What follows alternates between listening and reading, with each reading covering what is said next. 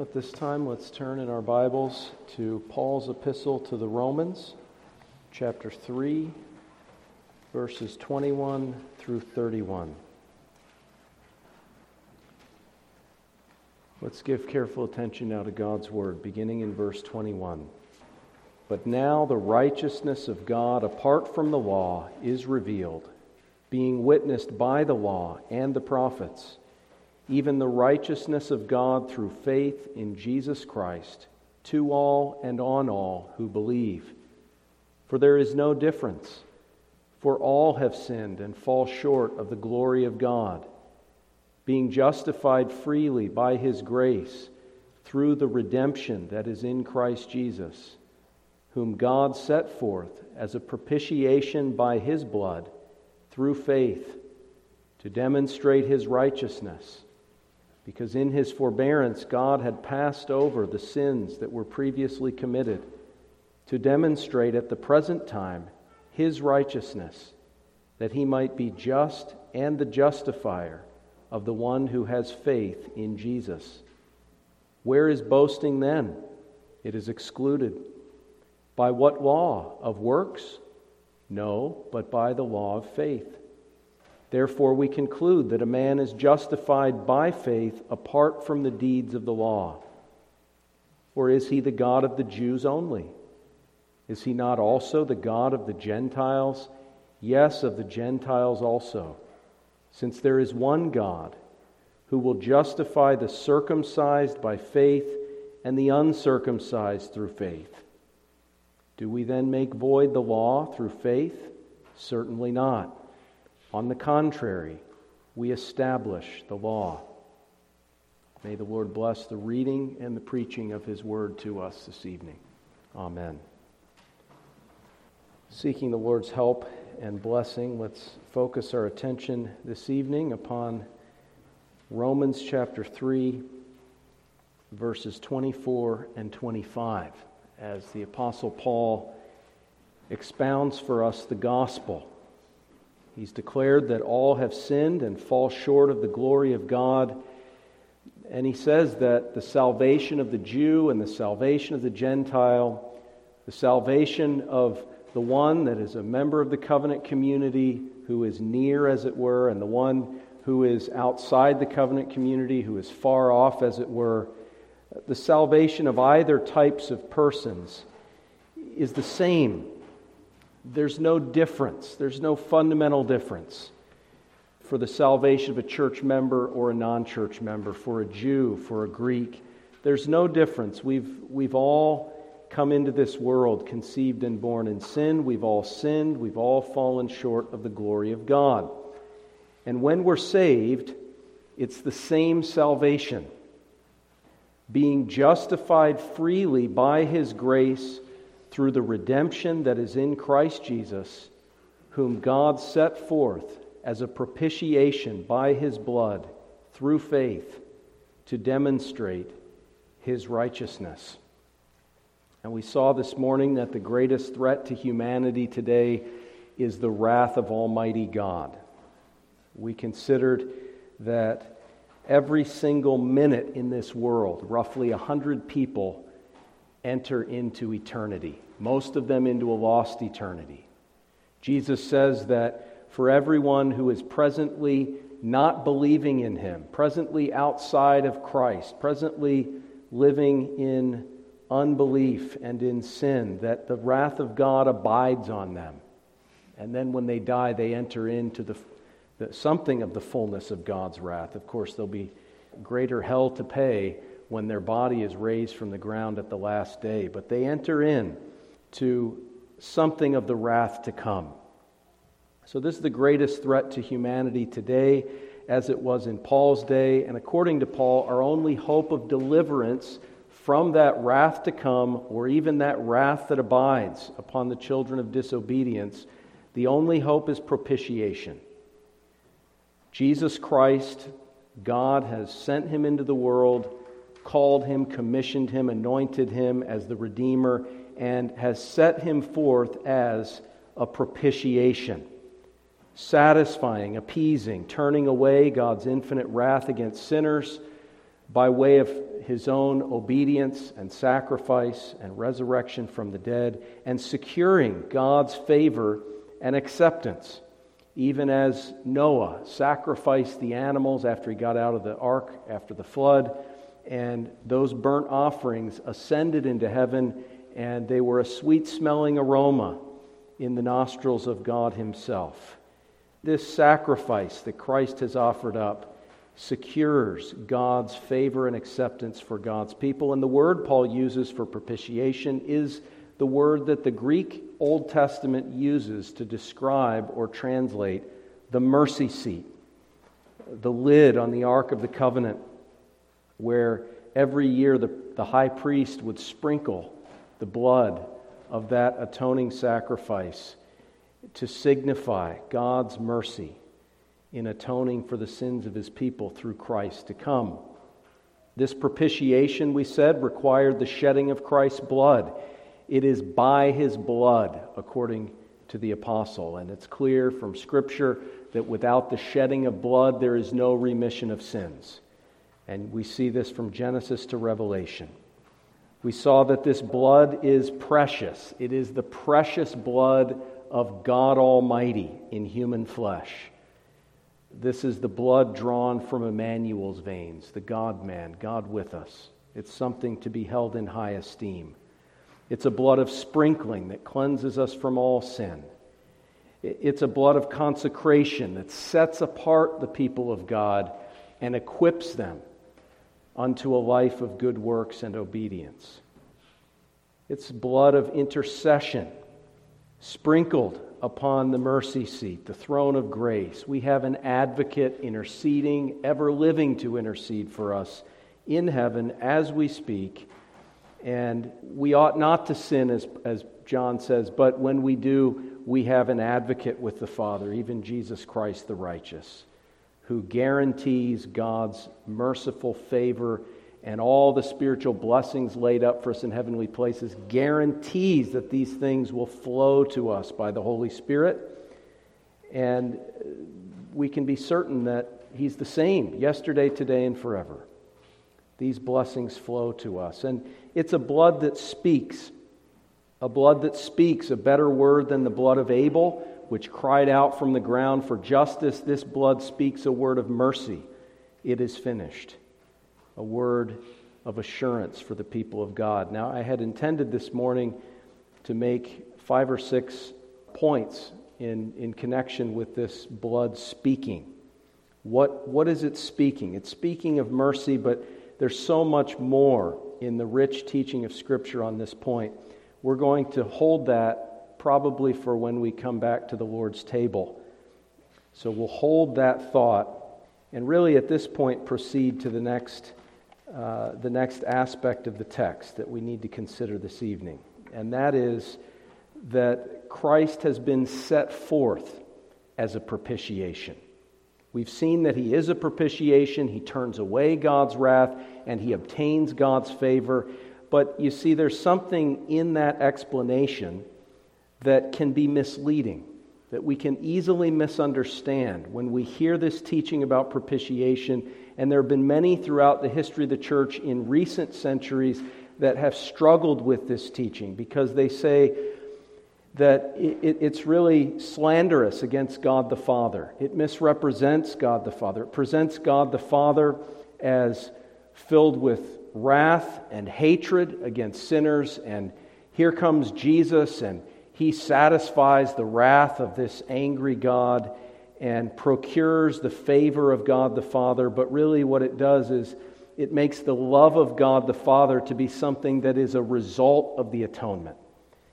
It, it presents God the Father as a, God who, who has not loved his people from before the foundation of the world, but rather as, as just an angry, wrathful God with no love in his heart but who is just satisfied and appeased by the sacrifice. Okay, I'll tolerate these people. There are many who represent the doctrine of propitiation in that way, and that's why various modern translations have sought to avoid this word.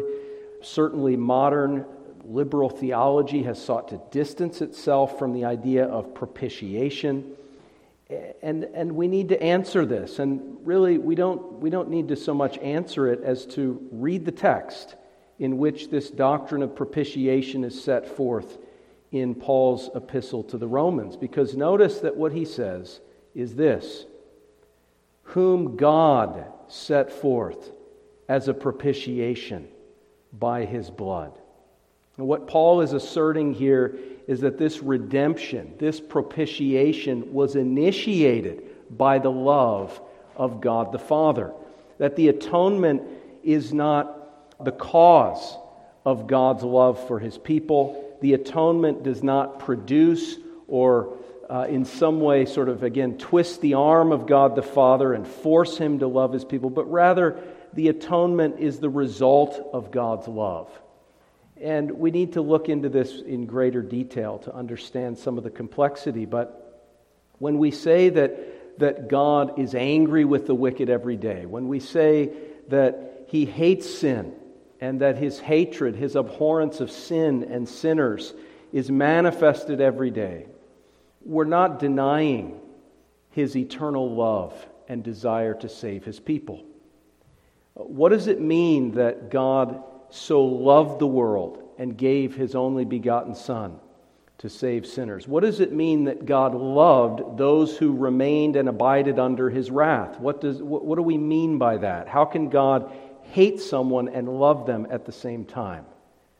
And I think what we mean here is that God has good intentions toward those with whom he is justly displeased. When we speak of God loving those and having a, a, loving heart from all eternity, even for those who for quite some time were children of wrath, who abided under his wrath, what we're saying is that God loved them. In other words, he had good intentions toward those with whom he was justly displeased. So when we say the wrath of God abides on sinners, and that through the death of Christ being applied to them at their conversion, that wrath is removed and the favor of God is applied to them. What we're really saying is that those sinners uh, were abhorrent in the sight of God in the sense that they were filthy and foul. And God was justly displeased with them when He looked at them, when He evaluated them. They were children worthy of wrath. They were children of disobedience, and He was justly displeased against their moral character. That is what we mean when we say that God's wrath burns against the wicked. But we also understand that from all eternity, God has had a benevolence, a good intention to save many of the people against whom his wrath burns by way of displeasure. Many of the people who are displeasing in his sight, he has nevertheless intended to do good toward those displeasing sinners. And for that reason, he has sent his Son into the world to turn away his wrath. In other words, to remove all that is displeasing from those upon whom he has set these good intentions. That he has sent his Son into the world to remove the sin that is displeasing, to remove the guilt, to re- remove the foulness and the defilement and all of these things, and to replace it with that which is good and acceptable and pleasing in the sight of God. So it is true that Christ's work of propitiation on the cross turned away God's wrath and procured or obtained his favor. But you see, this is something that was eternally the plan of the Father, the good intention of the Father. He sent his Son into the world, commissioning him to do what? To remove the source of that displeasure and to replace it with a source of joy and delight and acceptance. So, the redemption, the propitiation that we're speaking of here is something that proceeded eternally from the benevolence, the good intention, the covenant love of God the Father, whom God set forth, whom God set forth.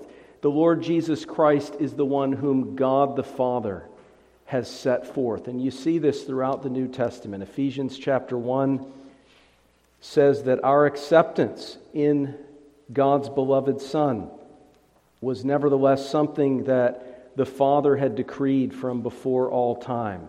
Ephesians 1, verse 3. Blessed be the God and Father of our Lord Jesus Christ, who has blessed us with every spiritual blessing in the heavenly places in Christ. So, how did God the Father put us in this position to receive his favor, to receive all these blessings? Well, he did it in Christ. The Father, the Son, and the Holy Spirit from all eternity, one mind, one will, one power, one God, ordained that we would be saved by Christ. And, and the way the Bible sets it forth, the way the persons of the Trinity operate, it, it presents it as God the Father decreeing it, and God the Son accomplishing it, and God the Holy Spirit applying it. And so it is, as it were, in, in that order of operations within the Trinity, it is God the Father who initiates. And it's, it's because of God the Father sending his Son into the world that we have all of these spiritual blessings in Christ. That's why we have forgiveness. That's why we have a perfect righteousness in the sight of God. That's why we're adopted as God's children. That's why we have the Holy Spirit for sanctification. That's why we'll be glorified and resurrected and spend eternity with our covenant God. It's because the Father took the initiative. We see this again 1 John chapter 4 verses 9 and 10. In this, the love of God was manifested toward us. And here, as is the case most often, the term God is referring to the Father. In this, the love of God was manifested toward us that God sent, that God has sent, his only begotten Son into the world that we might live through him.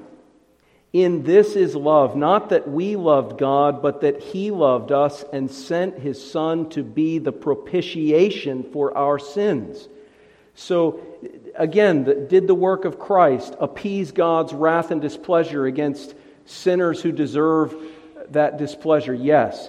Did the, the work of Christ secure all of the grace and favor and blessing that the Father has intended for his people? Yes, but it's all a token of the Father's love. That's why he sent his Son to be the propitiation for our sins. Rightly understood, the doctrine of propitiation brings honor and glory. It magnifies the love of God the Father. It does not retract one ounce from our understanding of the love of God the Father. Uh, this is brought out in, in many other portions of Scripture. John chapter 6, verse 38. Jesus says, For I have come down from heaven not to do my own will, but the will of him who sent me. This is the will of the Father who sent me, that of all he has given me, I should lose nothing, but should raise it up at the last day. My friends, we ought not to view God the Father as remote and distant and discompassionate and, and well, it's, it's God the Father who's angry with the wicked every day, and it's Jesus who satisfies the wrath and saves us from the wrath to come. My friends, we ought to be thinking of God the Father as the one who ordered and ordained the salvation that we have in Jesus Christ. He gave us, dear believer, He gave you to his Son from all eternity in the covenant of redemption. And the Lord Jesus Christ, as God man, saved you from your sins as the submissive servant of the Lord in history on account of the Father's command for him to do so. It's the Father who ordained these things and who, who we ought to think of when we think of God's love. Think of the person of the Father. When Paul gives a benediction, to the Corinthians. It's the grace of the Lord Jesus Christ, but it's the love of God, the love of God the Father. We ought to be thinking of God the Father when we think of the love of God. Not merely of Christ who loved us and gave himself for us, but of the fact that he did so because the Father sent him. Romans 8, verse 32 speaks of God the Father in this way He who did not spare his own Son, but delivered him up for us all, how shall he not with him also freely give us all things? You can come to your heavenly Father and ask for help. Now, you go through Christ, He's the mediator, but Jesus had to deal with this issue among His disciples at one point. He says, No, you can go directly to the Father. Uh, you, you, don't need to ask me in, in, in a sort of, uh, in the sense of thinking that you can't go to the Father. No, through me you can go directly to your Heavenly Father. And you can ask Him. You can ask the one who spared not His only begotten Son and if he spared not his son, he will spare no expense in giving you the grace you need in a time of need. You can go to your heavenly Father. He loves you. He gave his son for you. He has set forth his son as the propitiation for your sins. We could look at Hebrews 5 when it speaks of our sympathetic high priest. But, but it says that our high priest, Jesus Christ, didn't take this upon himself. He was ordained and commissioned by his heavenly Father. And so, again, even in his priestly office, even as our advocate and intercessor at the right hand of God, showing forth his finished work so that God sees it and that it, as it were, stirs up the mercy and compassion of God. Yes, Jesus is doing that. And yes, it has a real power to uh, secure the ongoing application of redemption to each believer. But guess what? The Father commissioned him to do it. The Father is essentially saying, I want you to do this. I want you, as it were, to remind me of your finished work. I'm commissioning you to die for their sins, to propitiate my wrath, to gain my favor, and to stir up that favor and to apply that favor day in and day out. It's the love of God the Father. And the Father has publicly displayed his Son. He has lifted up his Son. He has set forth his Son, Jesus Christ, as the all sufficient Redeemer of guilty sinners. And that's what Paul is saying. He's saying that this is the one, Jesus Christ, the Redeemer, whom God the Father has set forth as an all sufficient Redeemer. Jesus has the most recognizable name in human history. God has set him forth in a unique way. Whether people love him or despise him or truly embrace him or pay lip service to him, whatever it is, people know the name Jesus.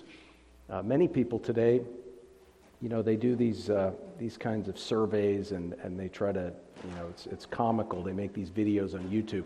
People don't even know who George Washington is. People don't know. There's many, there's great ignorance. People know who Jesus is, or at least in some sense they've heard his name, they could say something that's true about him. The most recognizable name in human history. And, and it, by the way, that's, that's going to go a lot further. That, God's just getting warmed up. He's just getting warmed up. John chapter 12 says that he lifted him up on the cross to draw all nations to himself. Uh, but it's a start, most recognizable name in human history. And God did that at the cross.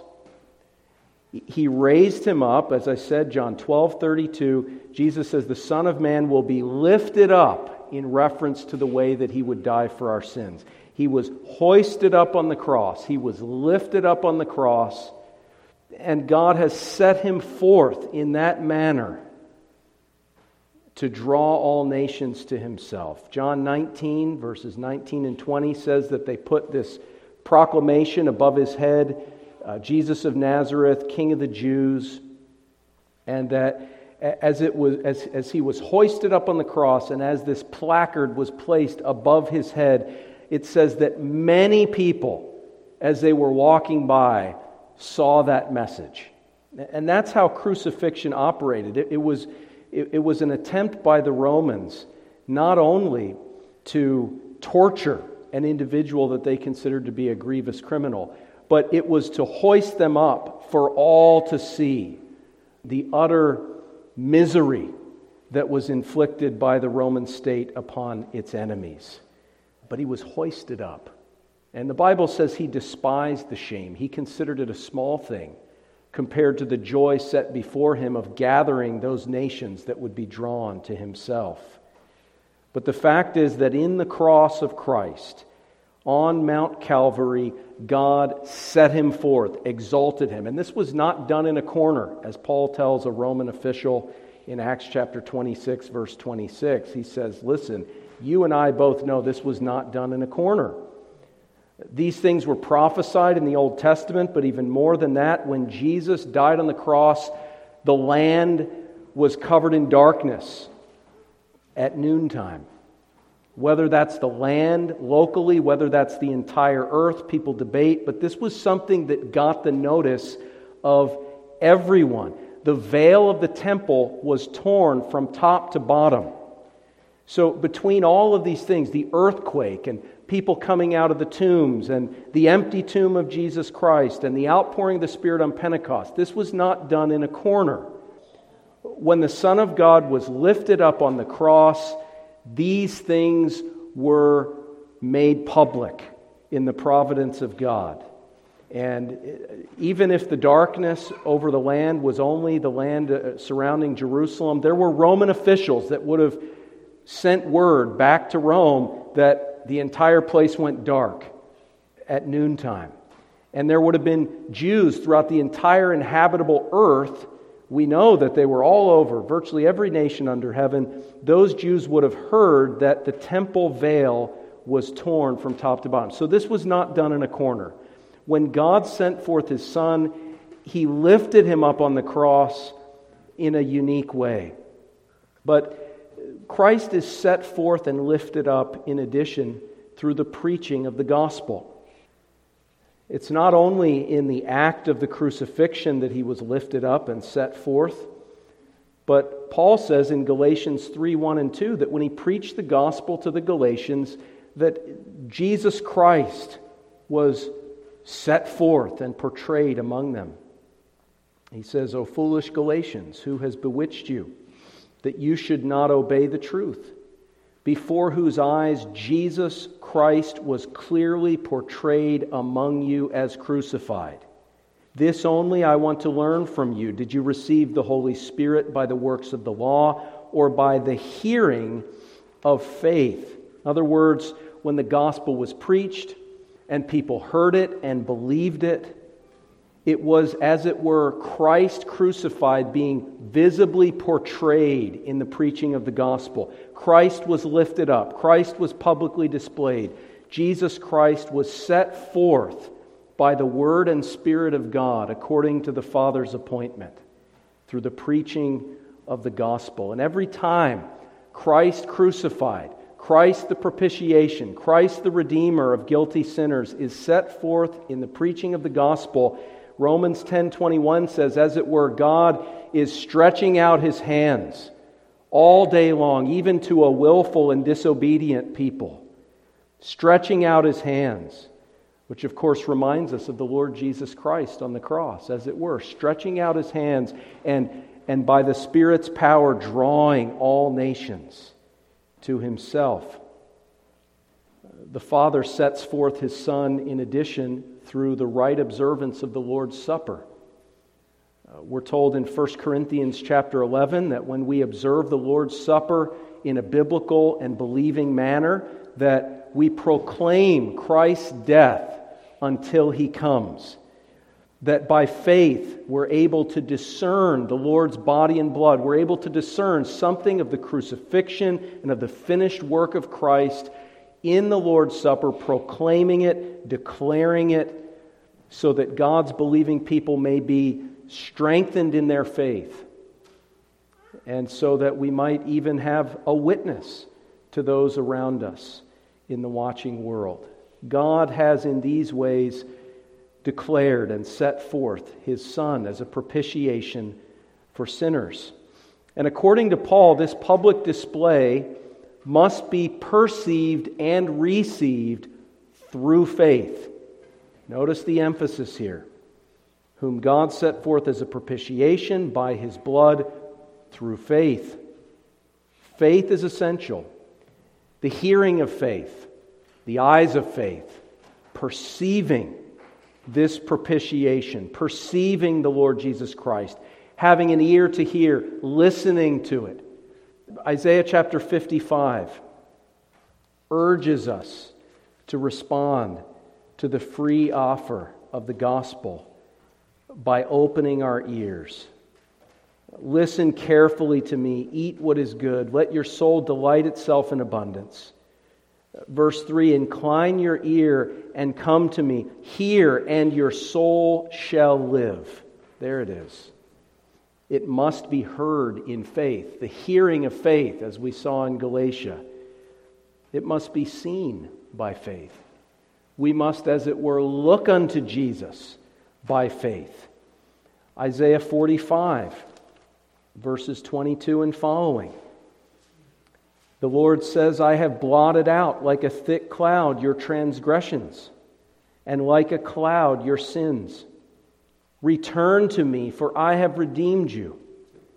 He goes on to call upon God's people. Sorry, that was chapter 44, providentially relevant as well. But Isaiah 45, verse 22 Look to me and be saved all you ends of the earth, for I am God and there is no other. Look to me and be saved, all you ends of the earth. So, this is saying we must hear in faith the message of the gospel. We must look by faith to the Lord Jesus Christ, who has been set forth by the, by the Father as a propitiation. We need to look to him with eyes of faith. You go on in, in those verses in Isaiah I have sworn by myself, the word has gone out of my mouth in righteousness and shall not return, that to me every knee shall bow, every tongue shall take an oath. He shall say, Surely in the Lord I have righteousness and strength. To him men shall come, and all shall be ashamed who are incensed against him. Now, Paul quotes this text in Philippians 2. Many of us are very familiar with it. And he, he says that every knee shall bow and every tongue shall confess that he is Lord to the glory of God the Father. And Paul applies that to the second coming. And that's legitimate. There's an element here that would apply to the second coming, such that even those who reject the gospel will have their knees broken and be forced to bow at the last day. They will all be ashamed and incensed who are incensed against him. Absolutely. But for some reason, in the church today, we've lost uh, what we might even say is the primary emphasis of the text in Isaiah. And that is people looking to Jesus Christ and willingly bowing the knee, believing on the Lord Jesus Christ, and declaring, Surely in the Lord I have righteousness and strength. Notice, in the context of Isaiah, yes, it applies to the second coming and to people who reject Christ, bowing the knee in shame at the last day. But notice that the primary emphasis of Isaiah is uh, that the word has gone out of my mouth in righteousness and shall not return, that to me every knee shall bow, every tongue shall take an oath. And notice the oath that they're taking. Surely in the Lord I have righteousness and strength.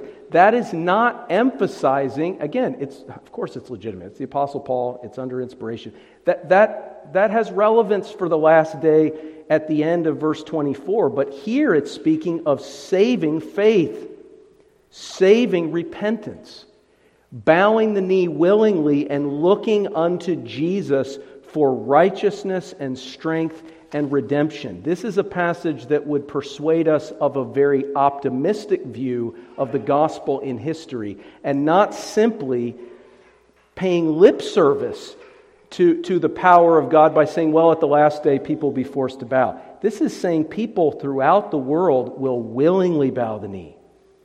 And that's what is necessary if you're to be saved, if anyone is to be saved. We must hear, we must see, we must believe, we must look unto Jesus, the author and finisher of our faith. What does it mean to look unto Jesus? See, we can speak in this way, and we can, we can talk about looking unto Jesus, and oh, isn't that quaint? Isn't that uh, emotionally, you know, it gets our emotions stirred when we refer to this text and that text. Uh, but what does it mean to look to Jesus? What do we mean when we say that? When we say that if you don't look to Jesus, you're going to remain under the wrath of God. What do we mean by looking unto Jesus?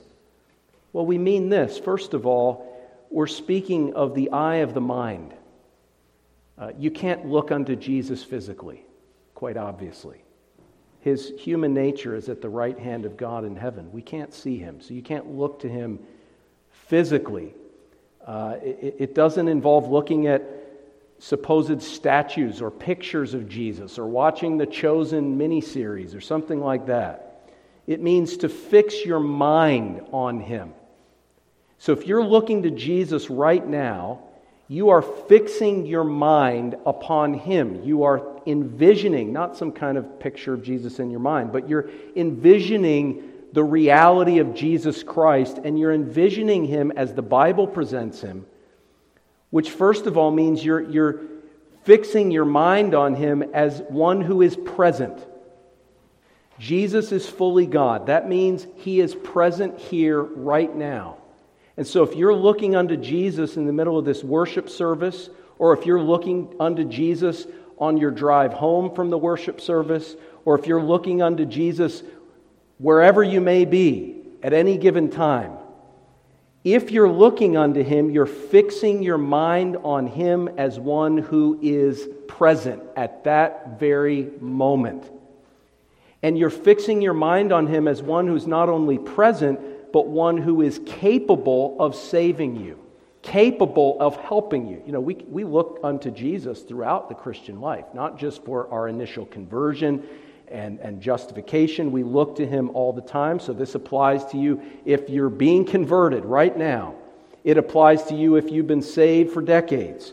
When you're looking unto Jesus, you're looking unto him as one who is present and one who is fully capable, all sufficient to meet the need of what you're asking of him. In this case, in the Lord, I have righteousness and strength. In the Lord, I can be forgiven of my sins. In the Lord, I can be reconciled to God through the propitiation of Jesus Christ. He's present, He's fully capable. You're also fixing your mind on Jesus Christ as one who is willing as one who is willing to save all who put their trust in him. He's willing to save. He, he came into this world as a man, lived a life of sorrows, obeyed the law unto death on the cross, rose again, and is in heaven now. And the whole purpose of all of these things is to save sinners. He's willing to save all who look to him, all who call upon him. So you need to believe that. You need to Fix your mind on him as one who's present, who's fully able to do what needs to be done to save you from your sins, as one who is willing to save you, who says, Come unto me. He's more willing than the sinners that he saves to receive them unto himself. He's willing. All who come unto him, he says, I won't cast any of them away. So he's willing to save all who come to him. And also, you must fix your mind on him as one who is reliable, one who is faithful. He's not fickle, he's not vacillating. He's the same yesterday, today, and forever. He never changes. You don't have to worry about him changing his mind. And, and well, he, today, you know, he loves me, he loves me not, this kind of thing. No, you must Fix your mind on him as one who is present, one who is able, one who is willing, and one who is fully reliable and trustworthy. That if you surrender yourself into his safekeeping, he will not let anyone snatch you out of his hands. He will be faithful. He's able to preserve you, he's able to keep you, he's able to save you, and he's willing to do that, and he's reliable. You can count on him. You can trust him.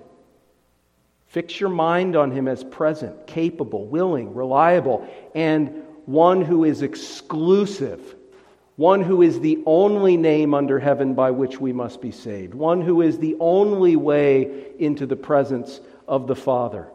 As we say when taking marriage vows, forsaking all others. To look to Jesus means he's present, He's able, He's willing, He's reliable, and He's the only one that can save me. I look away from myself. I look away from all other possible solutions. Jesus is not something I'm just trying out on a trial basis for 30 days, money back guarantee. Jesus is not, listen, He's the only hope that you have. And you have to fix your mind on Him in that respect, looking away from everyone and everything else and looking to Him. Now, an objection at this point says that, look, what's the point of saying all this? Sinners are by nature blind and unbelieving.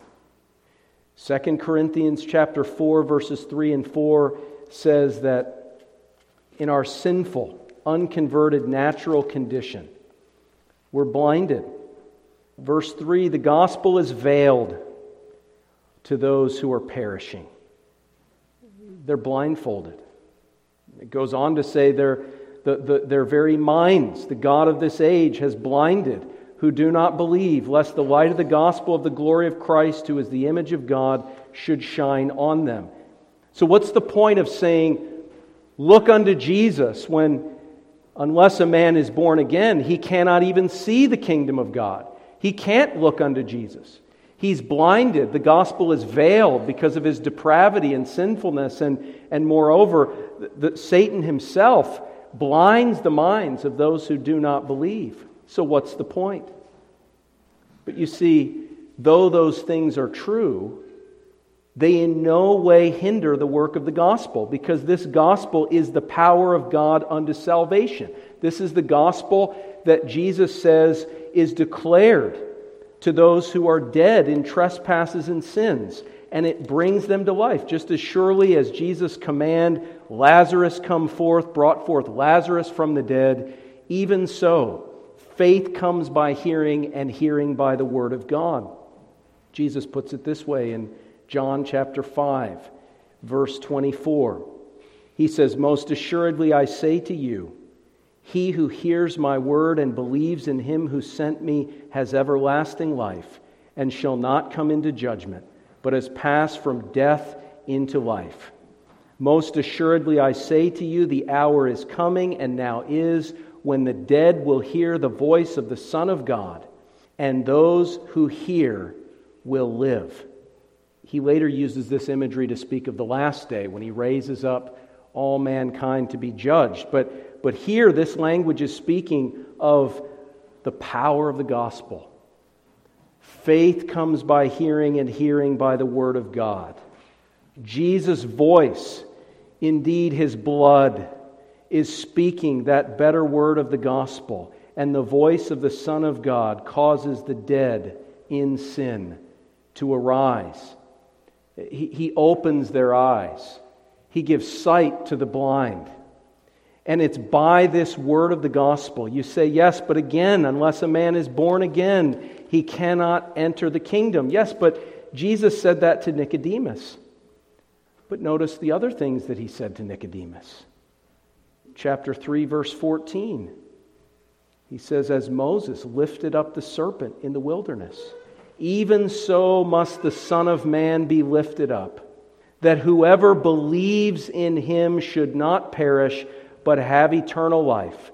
Jesus doesn't say whoever perceives that they're being sovereignly converted and regenerated then has warrant to look to the Son of God and believe for eternal life. No, he says to Nicodemus, the very man who is lost and dead in sin, the very man who needs to be born again, he directly commands him to believe. And the Holy Spirit uses that direct command to believe to save sinners. And we, we know that Nicodemus eventually came to faith. But it says Moses lifted up that serpent in the wilderness. And even so must the Son of Man be lifted up. Even so must the Father set forth his Son as a propitiation by his blood. And my friends, that command to look unto Jesus as the Israelites looked unto the serpent on the pole in the days of Moses is instructive for us this evening. We need to take in this analogy, this illustration, this type and shadow that the Lord Jesus brings to our attention. Numbers chapter 21, verse 7. The people had been complaining in their foolishness, in their discontentment, and the Lord sent fiery serpents among the people. They bit the people, many of them died. So people are dying of this plague of serpents in the midst of Israel's camp. We're told, verse 7 Therefore the people came to Moses and said, We have sinned for we have spoken against the Lord and against you. Pray to the Lord that he take away the serpents from us. So here, the people are impacted with the conviction of sin. They see the, the, plague, the curse, the misery, the consequences of their sin. People are being bitten, people are dying. They see the misery that their sin has brought about, and they come to Moses and they confess their sin. We have sinned. We have sinned, and here's the specific sin that we committed. We were complaining and murmuring against the Lord and against you. And they come to their earthly mediator, who is a picture of Christ. And they say, Intercede, pray to the Lord that he may take these serpents away from us. Save us from the consequences of our sin. And so Moses prayed for the people. And it says, The Lord said to Moses, Make a fiery serpent and set it on a pole. And it shall be that everyone who is bitten, when he looks at it, shall live. Why a serpent? Well, because Jesus became a curse for his people. Cursed is the serpent. Cursed is the one who hangs on a tree. God sets forth his son as a propitiation, as the curse bearer, hanging on that accursed tree of Calvary's cross. I think it also is a testimony to the fact that at the cross, Satan's head was crushed. And it's actually putting on display Christ's victory over the serpent himself. Colossians 2 14 and 15. But in any event, this is a picture of Christ crucified for sinners on the cross. And God says, Lift up this fiery serpent, and whomever looks at it shall live.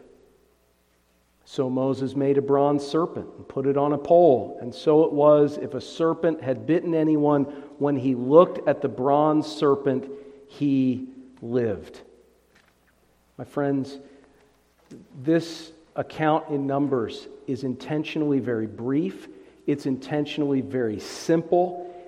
It's meant to convey a very simple point about a very simple faith that is required for salvation. We simply need to look to Jesus. Yes, by nature we're unwilling and therefore incapable. I understand that. But what's being asked of us is very, very simple. It's not complicated, it's not in itself difficult, except for our stubborn, depraved hearts. Look to Jesus. If they looked to the serpent on the pole, they were healed. If they looked to the serpent on the pole, they were healed. If you look to Jesus in the way we've just described, you fix your mind on him as present, as fully capable and willing to save you from your sins, as one whom you can trust, and the only one that can possibly save you from your sins. There's no plan B. Then that's all you need to do. Just look to him, fix your mind on him, believe him. We're told that we ought not to be so concerned about the doctrines of grace and of God's sovereignty in the sense that these things would be a hindrance. They're not a hindrance. The doctrine of predestination, the doctrine of God's sovereign election, these are things that ought to urge us all the more to look unto Jesus. John 6 39, this is the will of the Father who sent me that of all he has given me I should lose nothing, but should raise it up at the last day. And you say, How do I know if I was given to Christ from all eternity? How do I know? I'm, I'm filled with despair and confusion. Ah, but the next verse, and this is the will of him who sent me, that everyone who sees the Son and believes in him may have everlasting life and I will raise him up at the last day. What is God's purpose? It's to save all for whom Christ died, all whom he has eternally decreed to be saved from before the foundation of the world. Yes. But we can state that with equal assurance and clarity and with absolute confidence that it is his will that everyone who sees the Son, who looks to the Son and believes in him may have everlasting life. That's God's will. That's God's decree. Look to Him, believe on Him, surrender yourself to Him. You say, I'm already saved. Yes, but you need salvation and its benefits every single day. You need to be looking unto Jesus every single day, throughout your day, throughout your work week, conceiving Him in your mind as present capable, willing, reliable, and as the only one that can help you in this situation. Look to him. And the fact of the matter in closing is that this message of the cross is utter foolishness to those who are perishing. It's just a bunch of mumbo jumbo. If you're unconverted and the Lord is not working in your heart right now, you may be tempted to think that what we're doing, this, this is just an exercise in wishful thinking, in futility, in foolishness. That's the message of the cross to those who are perishing. But Paul says elsewhere, to those who are being saved, it is the power of God. To those that are being saved, that, that are saved, that are continuing to be saved and upheld and preserved by this message of the cross, it is beautiful. It is perfect wisdom. It is infinite power and might. It is glorious. And my simple question to you this evening is what is this message of the cross to you? What is the doctrine of propitiation by the blood of Christ to you? Is it weakness or is it power? Is it foolishness or is it the wisdom of God? Can you join the apostle in what he says in 1 Corinthians chapter 1? Verses 20 and 21. Can you agree with him? Can you, can you honestly join with the apostle in affirming these words? Where is the wise? Where is the scribe? Where is the disputer of this age? Has not God made foolish the wisdom of this world? For since in the wisdom of God, the world through wisdom did not know God, it pleased God through the foolishness of preaching. Foolishness of the message preached, could translate that different ways. The foolishness of preaching to save those who believe. Do you believe that? Do you affirm that? My dear friend, when you're asked to, to look to Christ as opposed to rejecting Christ, when you're asked and commanded to hear Him as opposed to rejecting Him, what you're being asked to do ultimately is to receive this message of the cross as a testament to God's power, God's might, God's wisdom. And if you close your ears and shut your eyes to it, what you're saying is this cross of Christ, this propitiation by his blood, this gospel of grace is utter weakness, it is foolish, it is nonsense. See, at the end of the day, you're going to have to make a decision. You're going to have to get off the fence and decide is it weakness or is it power? Is it foolishness, uh, uh, or, or rather, is it, uh, or is it wisdom? May the Lord enable us as those who are being saved to confess it to be the wisdom of God and the power of God unto salvation. Let's pray. Gracious God, we love this gospel. We look unto this Savior. All of our hope, all of our confidence is in Him. We believe you, Father. We believe also in Him. Enable us each day as we head into the week that is set before us to be fixing our mind upon our Savior as He is with us throughout the day, as He is present interceding for us and giving us help in time of need, as He is able and willing and reliable and as He is our only hope. Lord, increase our faith for Jesus' sake. Amen.